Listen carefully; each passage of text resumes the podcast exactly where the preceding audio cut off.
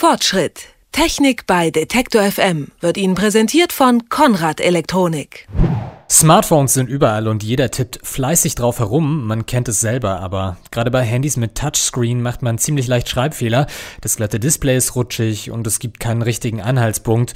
Und deswegen ist Blindtippen so gut wie unmöglich. Und wenn die Finger dann etwas dicker sind, dann tut man sich gleich doppelt schwer. Die Alternative sind Handys mit einer Hardware-Tastatur. Da ist das gute alte BlackBerry der Klassiker unter den Modellen. Besonders bei Vielschreibern ist es auch immer noch sehr beliebt. Auf dem Markt gelten Smartphones mit integrierter Tastatur allerdings als Auslaufmodell und werden kaum noch produziert. Warum das so ist und was die Alternativen sein können, frage ich meine Kollegin Lucia Schober. Hallo Lucia. Hi Kais. Da herrscht ja ein ewiger Krieg unter denjenigen, die auf die feste Tastatur beim BlackBerry schwören und andere können gut und gerne darauf verzichten und nutzen lieber die virtuelle Tastatur auf dem Touchscreen. Was sind denn die Vor- und Nachteile der beiden Systeme? Der Vorteil von so einer virtuellen Tastatur ist natürlich, dass die nur eingeblendet wird, wenn sie gerade gebraucht wird. Bei äh, den virtuellen Tastaturen ist es eben auch so, dass sie für jede Anwendung individuell angeblendet werden kann. Das heißt, wenn man zum Beispiel für eine Anwendung nur Zahlen braucht, dann zeigt die auch nur Zahlen an und dann sind die Tasten auch viel größer. Und das ist dann natürlich auch viel übersichtlicher. Andererseits verdeckt die virtuelle Bildschirmtastatur im Querformat dann fast den gesamten Bildschirm. Da sieht man ja immer nur wenige Zeilen Text. Das stimmt natürlich. Mit einer zusätzlichen echten Tastatur hat man dann den ganzen Bildschirm im Blick. Vor allem, wenn man so eine Slider-Tastatur hat, also eine, die man ausklappen kann. Das sind dann auch die sinnvollsten Modelle und da bietet eigentlich jeder Hersteller auch so ein Modell an. Und bei denen, wo die Tastatur vorne mit drauf ist, also auf einer Ebene, da fällt der Bildschirm dann natürlich schon ein bisschen kleiner aus. Bei den Slidern kann man die Tastatur dann einfach zur Seite wegklappen, wenn man sie nicht braucht und hat dann auch einen echten großen Touchscreen. Die Tastatur ist da auch allgemein nutzerfreundlicher, weil sie sehr viel breiter ist, also eigentlich über die ganze Breite von dem Smartphone. Und auch die Tasten haben dann einen, einen Druckpunkt und man hat da richtig was zum Anfassen und fühlt, wenn man die Taste gedrückt hat und das finden dann sehr viele angenehmer und können auch richtig blind tippen, also fast wie am PC. Wenn ich das jetzt praktisch finde, weil ich unterwegs sehr viel schreiben muss und mir also so ein Handy mit Tastatur kaufen will, dann habe ich aber eigentlich gar nicht mehr so die Auswahl. Die ganzen großen Hersteller, die scheinen sich ja vor allem auf ihre Modelle mit Touchscreen zu konzentrieren. Was bleibt mir denn da noch? BlackBerry ist bei den Handys mit äh, vollwertiger Tastatur natürlich immer noch der Marktführer und so ziemlich der bekannteste Hersteller. So ein BlackBerry gibt's auch in ganz unterschiedlichen Preisklassen, das heißt von relativ günstig bis zum absoluten Luxusmodell dann von Porsche. Und man muss aber auch ein bisschen aufpassen, welches Modell man sich dann da kauft, weil nicht mehr alle, die derzeit noch auf dem Markt sind, das neue Update dann auf BlackBerry 10 bekommen. Wie sieht's da bei der Konkurrenz aus, wenn ich mir jetzt nicht unbedingt den Porsche unter den Tastaturhandys kaufen möchte? Die Modelle von Sony und Motorola, die man noch bekommt, sind jetzt auch nicht mehr die neuesten. Viele laufen mit älteren Android-Versionen, die dann auch nicht mehr abgedatet werden in naher Zukunft. Und das muss man sich dann genau überlegen, ob man sich sowas anschaffen will. Allerdings hat Nokia erst dieses Jahr ein neues Handy rausgebracht, das Asha 210.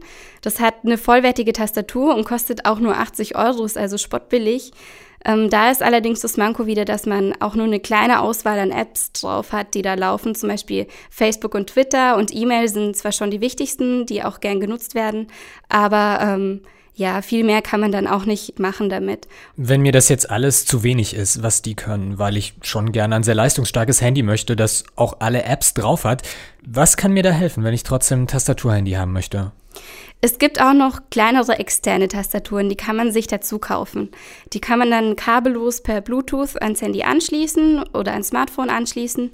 Und da gibt es auch Modelle, die gleichzeitig zum Beispiel noch eine Handyhülle sind. Da gibt es zum Beispiel was fürs iPhone 4 oder zum Beispiel für Samsung Galaxy extra eine ausklappbare Slider-Tastatur, die wird dann ans Handy geschnallt und dann kannst du dir da die kleine Tastatur ausklappen, wenn du sie brauchst. Die ist auch mit Bluetooth verbunden.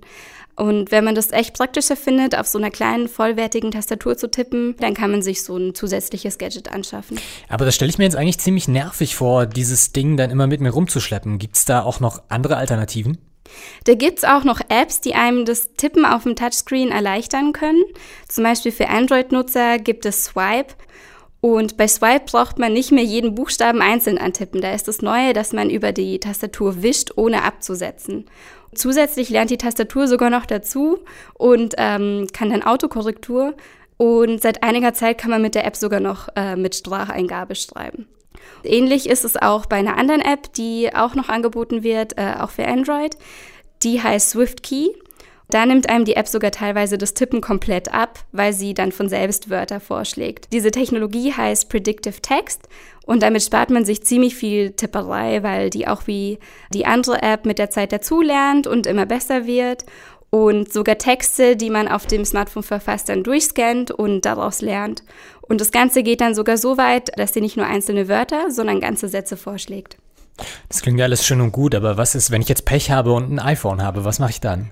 Da musst du natürlich nicht verzweifeln. Da gibt es auch was für Apple.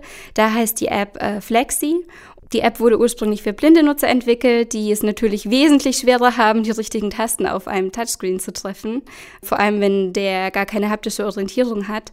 Und bei Flexi ist es so, dass sie die Bewegung äh, der Finger relativ zueinander analysiert und damit dann arbeitet und die Sprache vervollständigt. Aber da fehlt ja immer noch der Aspekt, dass man beim Tippen auch was fühlen will, also einen Tastendruck oder sowas.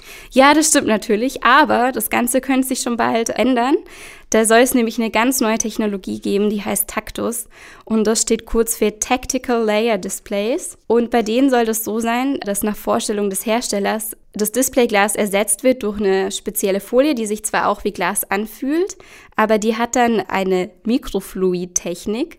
Und ähm, diese Technik ermöglicht dann, dass da kleine Kammern mit Flüssigkeit gefüllt werden und dadurch ein kleiner Knopf entsteht, den man dann drücken kann. Also da entstehen dann wirklich Buttons auf dem Display, so kleine, richtige kleine Knubbel, die man dann drücken kann. Und wenn man die nicht mehr braucht, dann verschwinden die und dann ist das Display wieder ganz glatt. Also das ist ziemlich futuristisch und hat aber bisher noch den Nachteil, dass man eigentlich noch vorher festlegen muss, wo die Knöpfe liegen. Und das widerspricht sich ja eigentlich mit dem Grundgedanken von so einem Touchscreen. Aber ähm, es ist auch noch überhaupt nicht klar, wann es das geben soll. Ende 2012 hieß es, dass es schon dieses Jahr rauskommt, dieses Jahr möglich ist, solche Sachen herzustellen. Aber das hat ja offensichtlich nicht geklappt. Und mal sehen, was dann nächstes Jahr kommt. Wir bleiben gespannt. Über Hardware-Tastaturen am Smartphone und ihre Alternativen habe ich mit Lucia Schoper gesprochen. Ich sage vielen Dank. Gerne. Fortschritt. Technik bei Detektor FM wird Ihnen präsentiert von Konrad Elektronik.